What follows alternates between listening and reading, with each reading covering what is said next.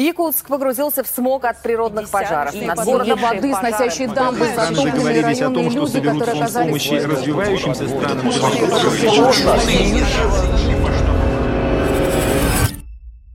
Новостной поток захлестнул меня ужасающей информацией, которая предвещает скорый финал нашей планете. Меня зовут Дарья Решки, и это подкаст-эксперимент «Я потребляю».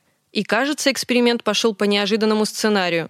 Мусора стало действительно меньше, а вот информационный шум стремительно ворвался в мою жизнь.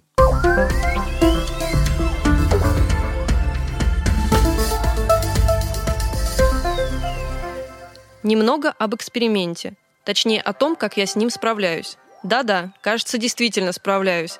После советов Валерии Сидоровой и Андрея Яковлева раздельный сбор отходов встроился в мою жизнь. Пока диспоузер я еще не поставила, но уже заказала. Вывоз отходов в пункты сбора встроились в мою жизнь. Я стала внимательнее относиться к тому, что покупаю. Кажется, в голове отложилась классификация пластика, и теперь, покупая что-то, я ищу тот вариант продукта, упаковку от которого смогу сдать. Никаких тетрапаков, все упаковки с тройкой, шестеркой и пятеркой обхожу в торговых рядах.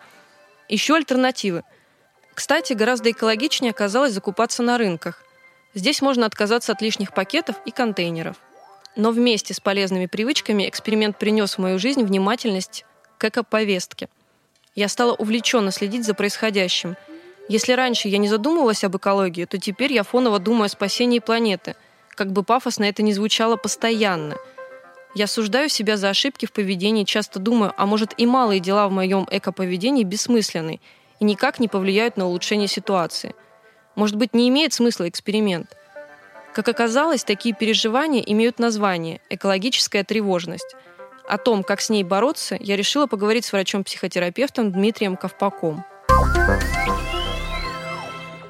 Дмитрий, хочется сегодня поговорить с вами о том, что такое экологическая тревожность. Экологическая тревожность – это форма тревоги, которая касается тематики, связанной с экологией и всеми угрозами, которые мы воспринимаем в сегодняшнем дне по этой теме.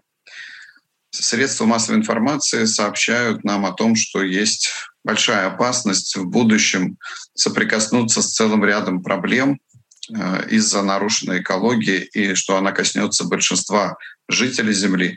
И в связи с этим вот этот экологический Армагеддон становится предметом и поводом для беспокойства, тревоги и даже страхов наших современников. Согласна. В одном из недавних выпусков мы как раз говорили с Валерией из «Собиратора» о том, что, например, всего нам осталось девять лет до того момента, когда у нас закончится вообще место для мусора. И, конечно, такие прогнозы сразу пугают. Скажите, а как проявляется эта экологическая тревожность? С какими симптомами к вам, например, могут обратиться пациенты? Она не является какой-то специфической. Так же, как и любая другая тревога, она сопровождается ощущением внутреннего беспокойства, рядом соматических, телесных симптомов, сердцебиением, скачками давления, мышечным напряжением, иногда головокружением. То есть тревога порождает достаточно стандартный набор того, что чувствует человек, испытывающий ее. Иногда она может обостряться, и тогда эти симптомы, ощущения физические, эмоциональные и поведенческие становятся более яркими. Иногда она такая фоновая и является просто дополнительной нагрузкой для человека. Как к этому относятся в разных странах? Это принятый диагноз? Как, как к этому относятся в России? И можно ли это считать действительно официальным диагнозом? Нет, официальным диагнозом это считать нельзя, поскольку не в той классификации, которая с первого января будет доминирующей во всем мире, международная классификация болезни одиннадцатого пересмотра, о которой специалисты договорились в мае две тысячи девятнадцатого года, эм ка бэ одиннадцать, так называемая, в нее не внесена отдельная какая-то специальная видоспецифическая экотревожность, но есть раздел, который уже давно там существует, тревожные расстройства, где перечислены основные симптомы, касающиеся в том числе и э, такой видоспецифической тревоги, но не как медицинский диагноз. А об этом виде тревоги э, еще в две тысячи семнадцатом году писала такая уважаемая Американская психологическая ассоциация, но скорее перечисляя, опять же, стандартный набор симптомов, как проявляется тревога в связи с такой тематикой. Поэтому на эту тему, конечно, обращают внимание сегодня и специалисты во всем мире, но не выделяют это как специальный медицинский диагноз. Когда стали специалисты говорить о том, что существует экологическая тревожность? Поскольку актуальна эта тема в повестке средств массовой информации, определенных мероприятий, которые мы можем наблюдать и в этих средствах массовой информации, принимая в них непосредственное участие, они стали актуальными, особенно последние двадцать лет, то мы можем сказать, что такая обеспокоенность у ученых, например, в здоровом формате, она была и раньше, и у некоторых людей, которые которые переживали за то, как выглядит э, жизнь вокруг них, как выглядит природа. Эти тревоги, даже у некоторых страхи, они возникали и раньше. Но вот как массовое явление мы с этим сталкиваемся последние два десятилетия. Конечно, в первую очередь таких э, людей, обеспокоенных больше в западных странах, где такая повестка в СМИ более актуальна, где формируются так называемые маркеры в нарративах современного общества, что становится предметом мышления, прогнозов, планов людей, которые видят в этих нарративах что-то актуальное и ценностное для себя. А как часто к вам обращаются с таким вопросом? Он не является поводом для обращения первичным, он не является таким прямым запросом. Для этого есть скорее специфические группы, к которым обращаются такие люди, которые, может быть, в близком кругу видят своих таких коллег по несчастью, по страданию этого рода. Он скорее является таким дополнением к тому диагнозу, с которым обращаются ко мне как врачу-психотерапевту, но он может быть лейтмотивом, о чем больше всего думает человек. Поскольку тревога — это переживание, направленное в будущее, то вот картинка этого будущего, образ этого будущего становится важнейшим. Если там полвека назад люди думали о ядерной катастрофе, там, столетия назад они думали о выживании буквально физическом и о хлебе насущном, под этот образ угроз и формируется тревога и тревожность, и запрос к специалисту уже, от чего бы человек хотел избавиться. Апокалиптические страхи на тему скорой экологической катастрофы нашли свое отражение и в массовой культуре.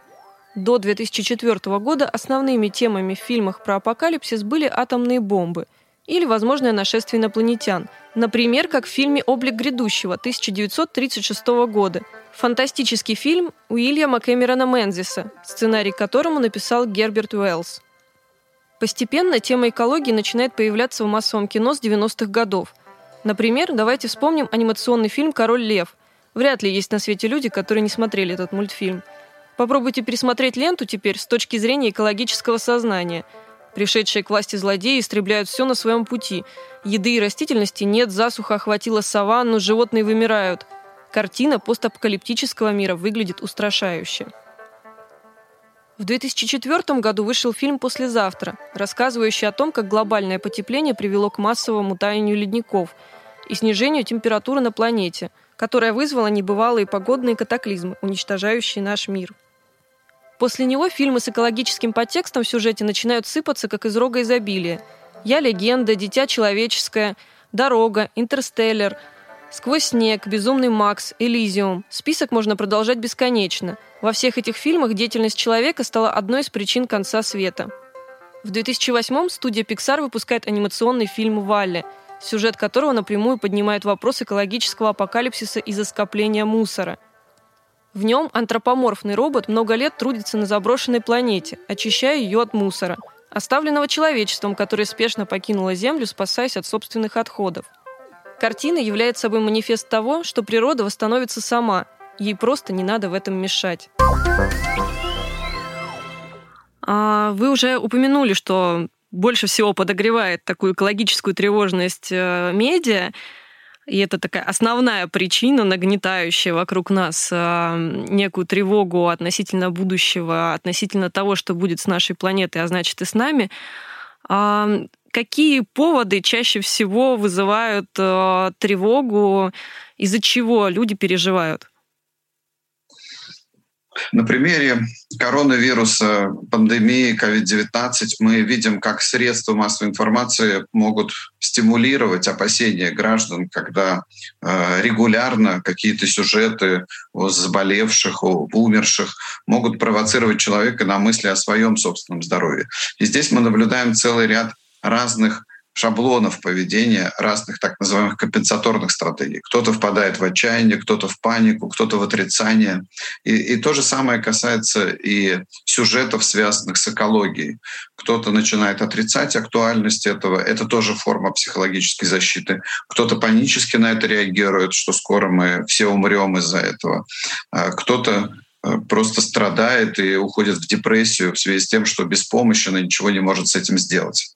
Поэтому это разные состояния, с которыми обращаются люди, но чаще всего люди все-таки зависят от того, что происходит вокруг них. То есть мы рассматриваем тревогу как биопсихосоциальный феномен, как биопсихосоциальный подход в современной психиатрии и психотерапии, где есть биологическая составляющая, то, что может создавать тревогу независимо от того, что происходит вокруг человека. Есть социальное, то, с чем он сталкивается, и есть его внутреннее психологическое состояние, где то, с чем он сталкивается, может быть триггером, актуализировать его внутреннее состояние и эту внутреннюю тревожность. Поэтому мы изучаем все три таких ведущих аспекта, и средства массовой информации — это в первую очередь такой социальный обмен и формирование образа будущего, в котором не только уже привычные нам телевидение, журналы, газеты, но и социальные сети, посты, лидеры мнений тоже формируют определенные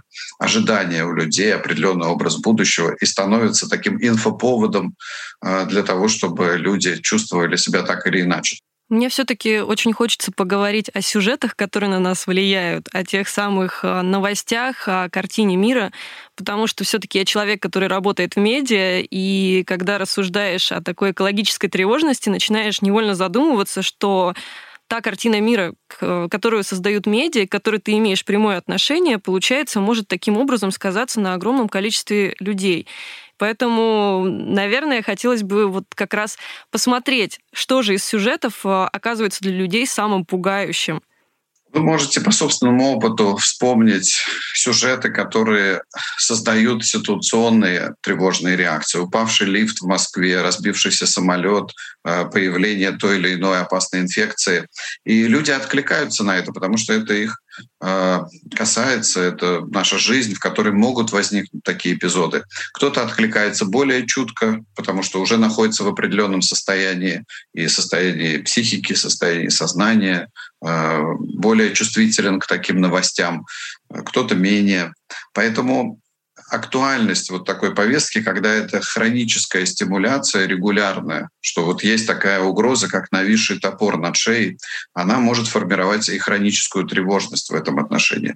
Угроза войны, угроза голода, угроза экономического кризиса и потери работы, и угроза качества жизни, которая может вплоть до уничтожения жизни на этой планете, вот такие апокалиптические образы и сценарии формировать. И, конечно, если это наглядная картинка, яркая картинка, убедительная картинка, то она может застревать буквально как так называемый флешбэк при Пэ Тэ Эс Эр, посттравматическом стрессовом расстройстве, когда человек может просыпаться с образом даже в сновидении такого апокалиптического характера, когда он может вспоминать сюжет, который увидел по телевидению. Ну, как раньше сюжеты о маньяках могли вызывать опасения, там, выйти на улицу и стать жертвой такого маньяка. Там какие-то бандитские разборки и, и другое, что оставляло отпечаток, но со временем сошло на нет. Вот вопрос регулярности, хронизации э, становится уже предметом разбирательства, как это становится расстройством. Не единичной реакции, которая ну, регулярно в нашей жизни встречается, мы можем стать свидетелями или участниками Дэ Тэ Пэ, но потом мы все-таки пользуемся транспортом и общественным, и частным. И вот здесь важен момент взгляда в будущее. Является ли это по-прежнему актуальной угрозой? И сюжеты могут ее актуализировать снова и снова. Один яркий, наглядный и такой творческий сюжет, другой, третий. Это становится серией, которая может создавать сильное напряжение у человека. И вопрос, как он этим напряжением распорядится. Пустит ли он эту энергию в мирное русло, где будет видеть результаты своих действий и будет понимать, что что-то и зависит от него, что-то, то, что от него зависит, он делает, чем-то он помогает. Или он будет страдать, чувствовать себя беспомощным и бесполезным, чувствовать, что угроза только нарастает, как пресловутые стрелки на ядерных часах, что они все приближаются к этой ядерной полночи.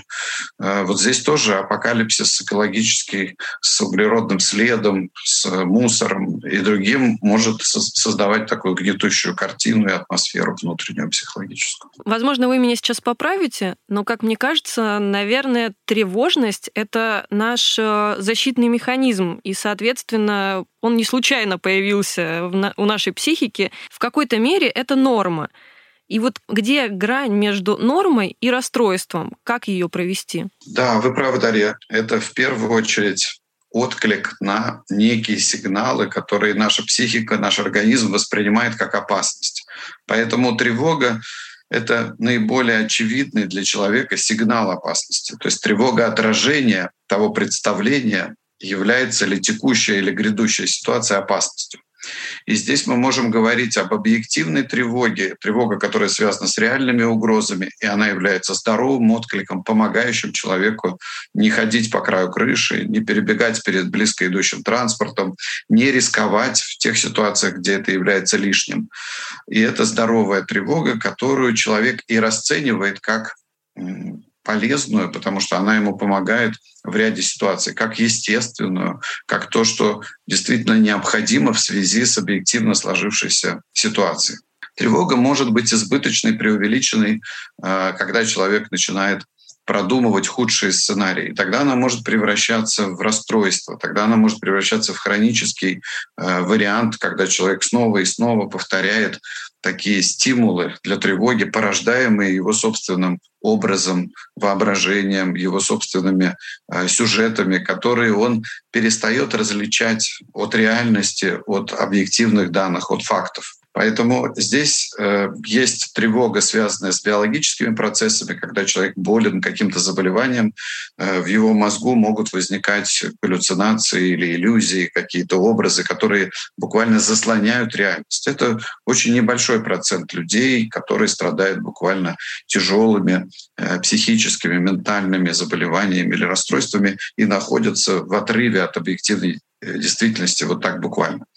Но мы можем порождать вот такие представления, которые нас очаровывают, некие заблуждения, которые нас буквально вводят в такие избыточные состояния, опираясь в том числе и на собственную логику и представления, и на внешние стимулы, которые могут нас наглядно провоцировать. Поэтому здесь нет такого жесткого водораздела, как в случае галлюцинации, психоза, когда мы понимаем, что человек находится в патологическом, болезненном состоянии. Здесь часто вопрос качества нашей жизни, вопрос э, расхождения с объективной реальностью, вопрос страдания, которое причиняет эти иллюзии и заблуждения, становится решающим для того, чтобы считать это расстройством, когда это хронический вариант, требующим лечения, или считать это просто неким э, жизненным опасением, которое э, может быть преодолено самим человеком. Давайте отойдем от каких-то сложных случаев и поговорим как раз о, может быть, не сильной тревоге, не сильной тревожности, но которая уже начинает мучить. И разберем, допустим, мой пример. Я начала работать над этим подкастом, стала проводить интервью с экспертами. Это еще и подкаст-эксперимент, в котором я учусь быть экологичнее. Один из этих шагов, допустим, это правильный, корректный сбор отходов. Также я пытаюсь внести какие-то новые привычки в свою жизнь, стать менее халатной там, по, по отношению к таким ресурсам, как свет, вода и так далее. И параллельно, естественно, я погружаюсь все больше и больше в эту тему, узнаю какие-то новые факты и понимаю, что у меня начинает развиваться тревожность. Давайте рассмотрим этот случай, когда человек понимает, что эта тревожность фоновая, ему уже начинает как-то мешать, но это не переходит границы каких-то клинических случаев. А как быть с этим? Как себя успокоить? Как справиться с подобной проблемой? В первую очередь важно определиться с целями и задачами, потому что ваш эксперимент, скорее всего, соответствует вашим ценностям, смыслам, то, чего вы хотели бы видеть в своей жизни. И очень важна эта связь, когда вы понимаете, для чего вы предпринимаете тот или иной шаг. И эта связь иногда разрывается, потому что человек забывает о том, зачем он что-то делает. Он может воспринимать это как некий долг или как угрозу. Поэтому первая задача — понять, чего я хотела бы. Я хотела бы внести свой посильный вклад в то, чтобы планета становилась чище, в то, чтобы жизнь на Земле становилась лучше. И, и это очень глобальная тема. Вы понимаете, что вряд ли вы остановите сейчас все фабрики и заводы, которые оставляют углеродный след. Или там решите проблему животноводства, где тоже большое количество э, тепла выделяется в атмосферу. Если посмотреть, то можно разделить то, что с нами происходит, на две большие составляющие. То, что от нас зависит, и то, что не зависит. И вот вы выбрали полезный, правильный и разумный шаг — сортировать отходы, не плодить вот этот мусор, использовать вторичную переработку сырья. Это то, что может наполнять смыслом вашу деятельность и то, что может помогать вам стабилизировать свое психоэмоциональное состояние. Вы понимаете, что вы не перевернете планету, не создадите революцию, но вы вносите свой посильный вклад, и вы довольны этим. И тогда ваша тревога может уменьшиться, потому что есть то, что от вас зависит, и именно это вы делаете в том объеме, в котором можете. Как в школе, когда мы пошли в первый класс, можно начать торопиться и думать, а что же будет десятым, и расстраиваться от того, что сегодня мы не овладели какими-то знаниями или еще не знаем так блестяще, как в кавычках должны были бы. Но шаг за шагом мы двигаемся к развитию, мы помогаем себе и другим. И поэтому важно, чтобы вы видели, что есть путь, по которому вы идете, есть перспективы, есть смысл. И этот путь имеет для вас ценность. И вот тогда это та опора, с которой вы можете спокойно засыпать и с удовольствием просыпаться, видя, что вы делаете и что полезного вы делаете, и опираясь на это как на смысл, ценности и задачи рутинной какой-то повседневной деятельности. Резюмируя практический совет, помимо ценностей, получается, к этой задаче нужно подойти так же, как к любой другой, разбить ее на маленькие и понять, за что ты можешь быть ответственен. Если ты будешь делать эти маленькие дела каждый день, то тебе станет спокойнее, верно? Все верно. Вы очень важные и мудрые вещи говорите. Когда у вас есть задача, вы понимаете, что вы сталкивались с аналогиями и другими жизненными задачами, и что там важен план, важна понятность, важна прозрачность. Виктор Франкл, очень известный психолог, психотерапевт, который оказался в концлагере фашистском, говорил о том, что расписание, о том, что какая-то понятность даже в этом аду помогла ему сохранить самообладание, что он брился, одевался, следил за собой. Не потому, что кто-то от него это требовал, а потому, что он понимал, это важно для его выживания. Понимание, что даже в такой проблемной ситуации есть то, что от него зависит, помогло ему пережить этот ад и потом написать об этом книгу.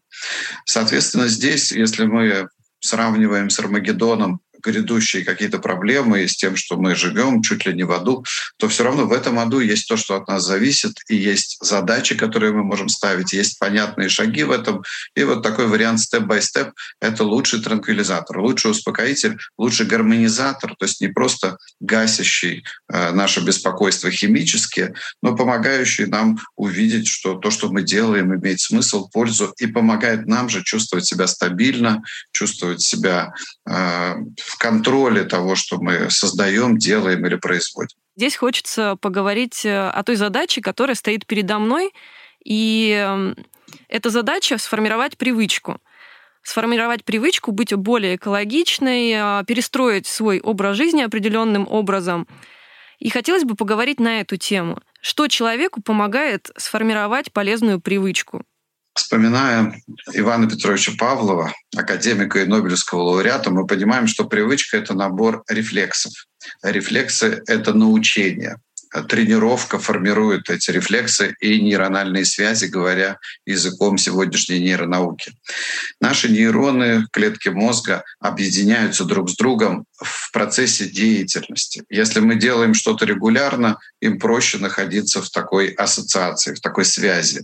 И они уже помогают это делать более привычным способом, более легким, более комфортным и экономным. Поэтому, как говорится в поговорке, привычка — вторая натура. То есть, когда это становится для нас естественным, легким, неким автоматизмом, мы понимаем, что это для нас комфортный вариант. Но сначала любая привычка требует усилий. Нам потребуется, если мы хотим поменять походку или овладеть игрой на музыкальном инструменте, набор действий, который поможет это сделать новыми автоматами или впервые возникшими, или поменявшимися. Поэтому привычка бросать там, не знаю, пластиковую посуду или мусор вокруг себя точно может быть изменена.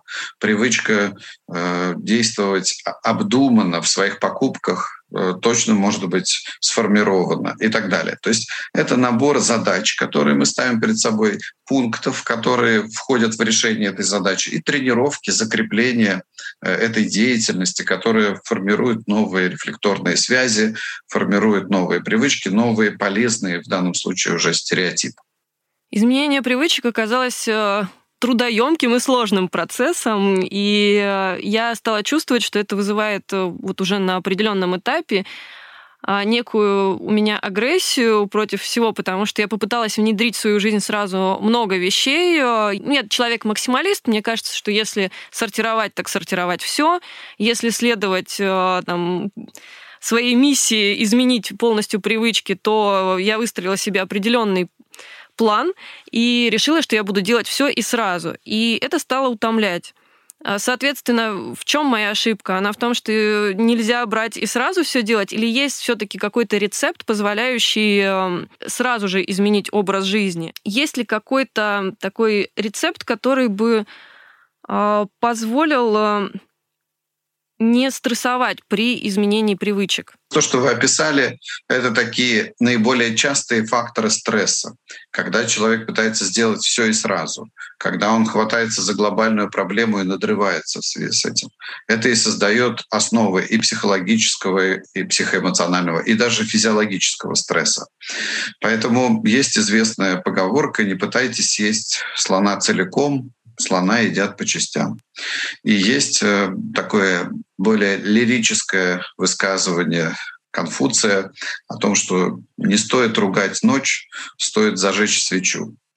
И здесь вы понимаете, что даже эта свечка будет полезной для человечества, потому что если каждый зажжет такую свечу, это будет более светлый мир.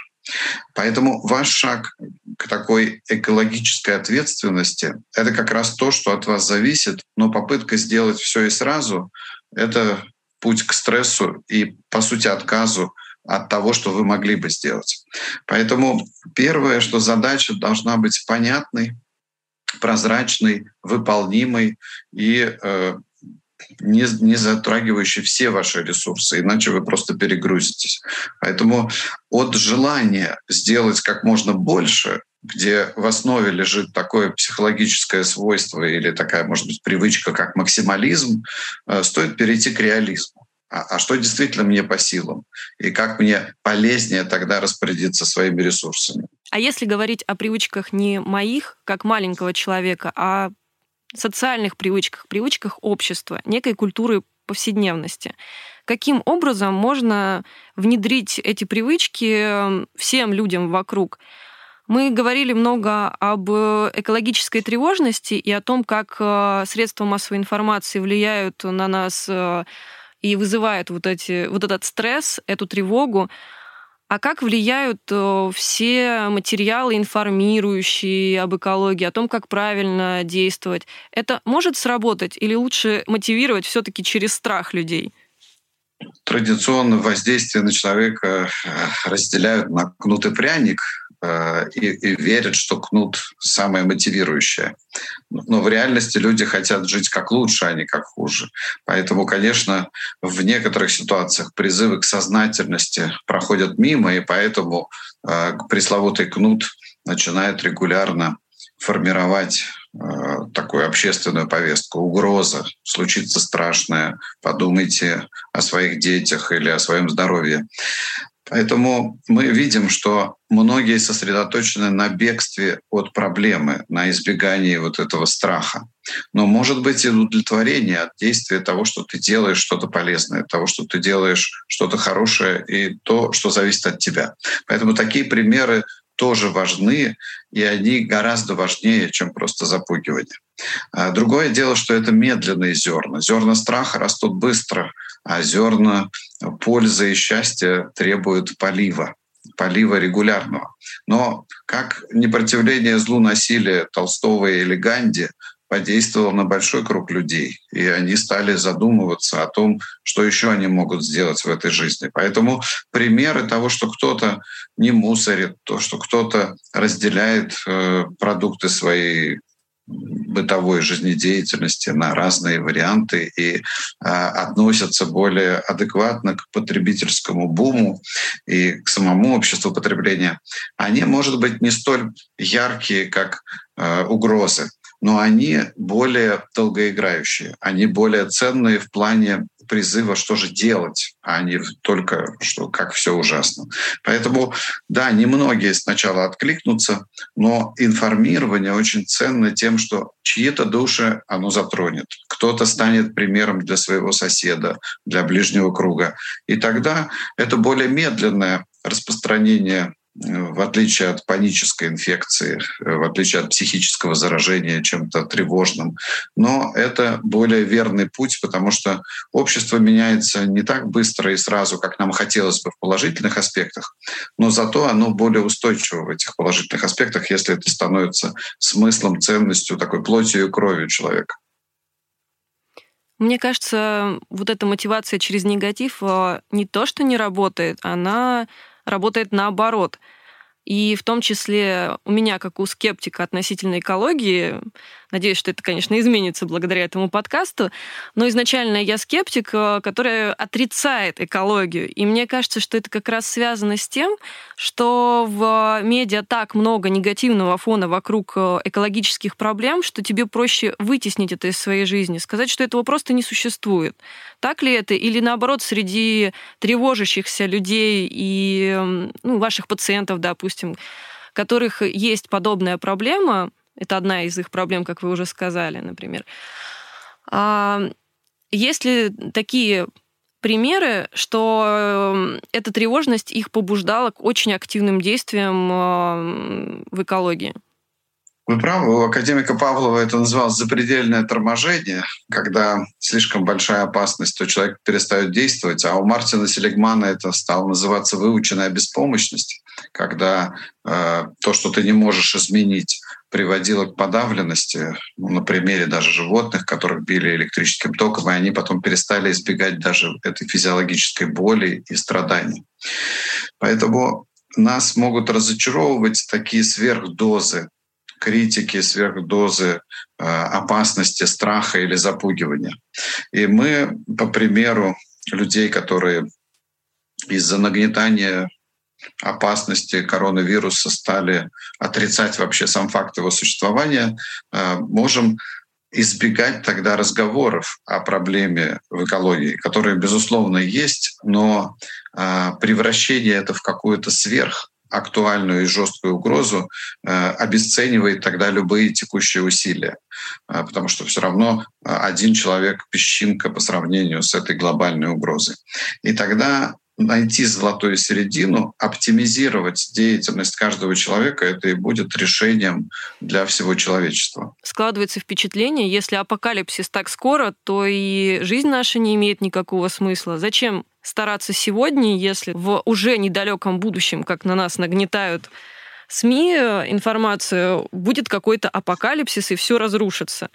Но, мне кажется, некоторые люди, наоборот, в этой ситуации хотят чувствовать себя такими супергероями и ударяются в фанатизм. Среди такого, среди комьюнити можно найти таких экоактивистов, которые действительно агрессивные и фанатичные. Они проактивно продвигают свою позицию и в том числе шеймят тех, кто не на их стороне.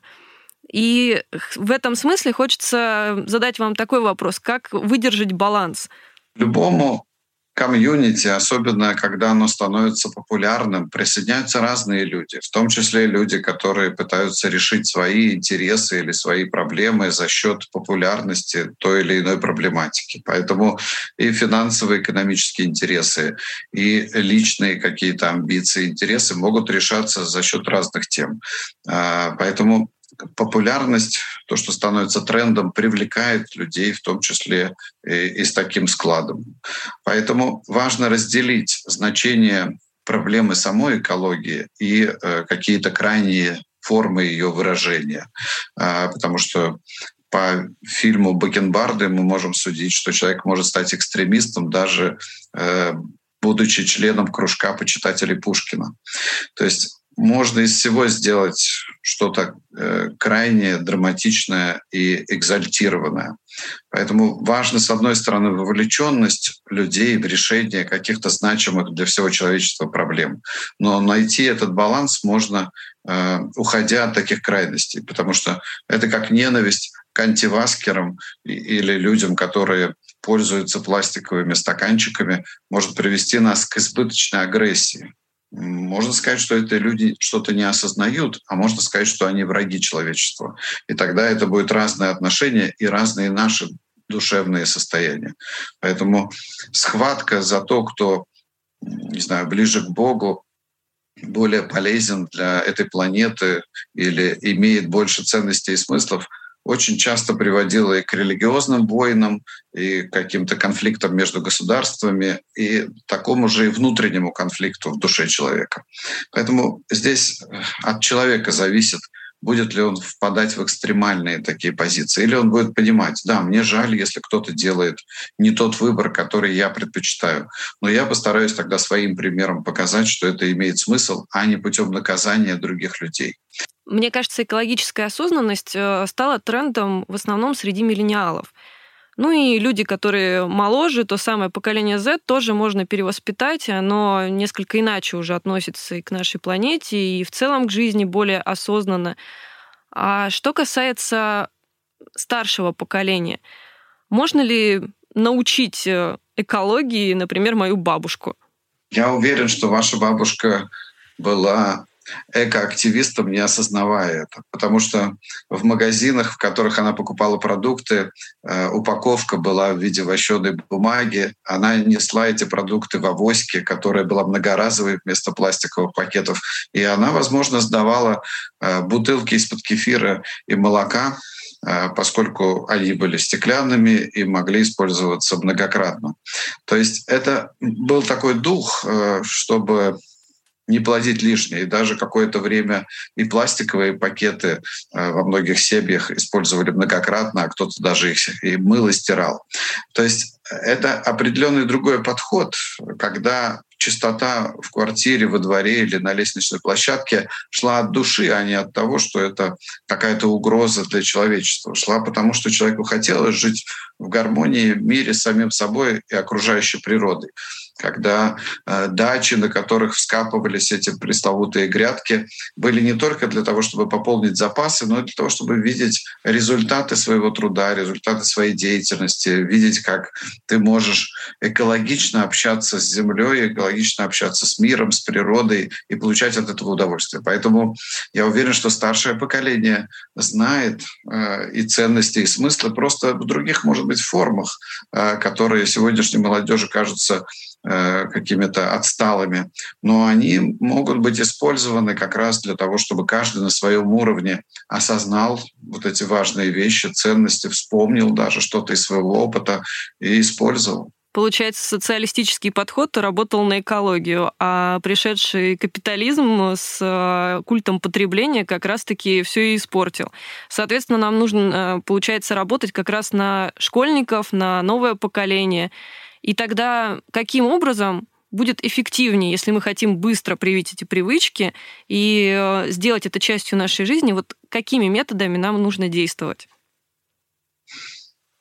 Ну, говоря о преамбуле, я бы не торопился поляризовать, делать Советский Союз хорошим, а Запад циничным обществом потребления во всех аспектах. И там, и там есть и были свои сложности и проблемы, потому что гигантские заводы э, отравляли экологию, и, и такое безалаберное отношение, может быть, к ней способствовало тому, как... Э, В общем, возникали многочисленные проблемы.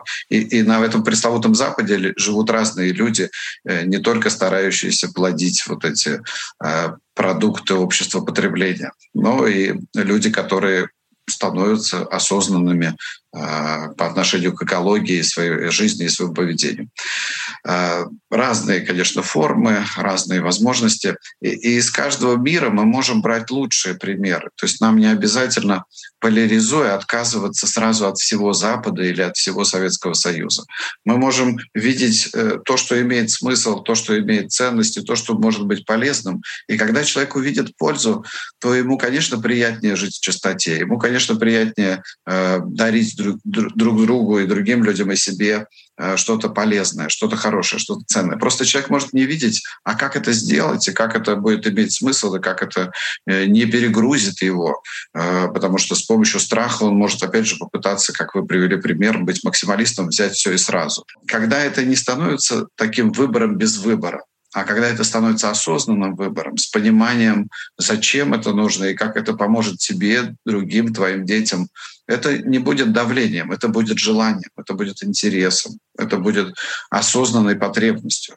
И тогда это будет массовым явлением, а не э, только э, единиц, которые пытаются так выручить ситуацию. Пусть теория малых дел работает в контексте обычных людей слишком медленно. Я постараюсь делать то, что должно, и будь что будет. Однако переживания и тревоги привели меня к выводу, что теория малых дел может существенно масштабироваться, если небольшие шаги будут делать большие субъекты. Например, крупные компании и влиятельные бренды. Например, в компании IKEA сейчас работает более двести тысяч человек. Это в два раза больше, чем все население города Делфт, где сейчас располагается штаб-квартира этой компании. О том, какую роль в мировой экологизации играют крупные игроки, мы поговорим с экономическим обозревателем и публицистом Максимом Блантом в следующем выпуске подкаста «Я потребляю».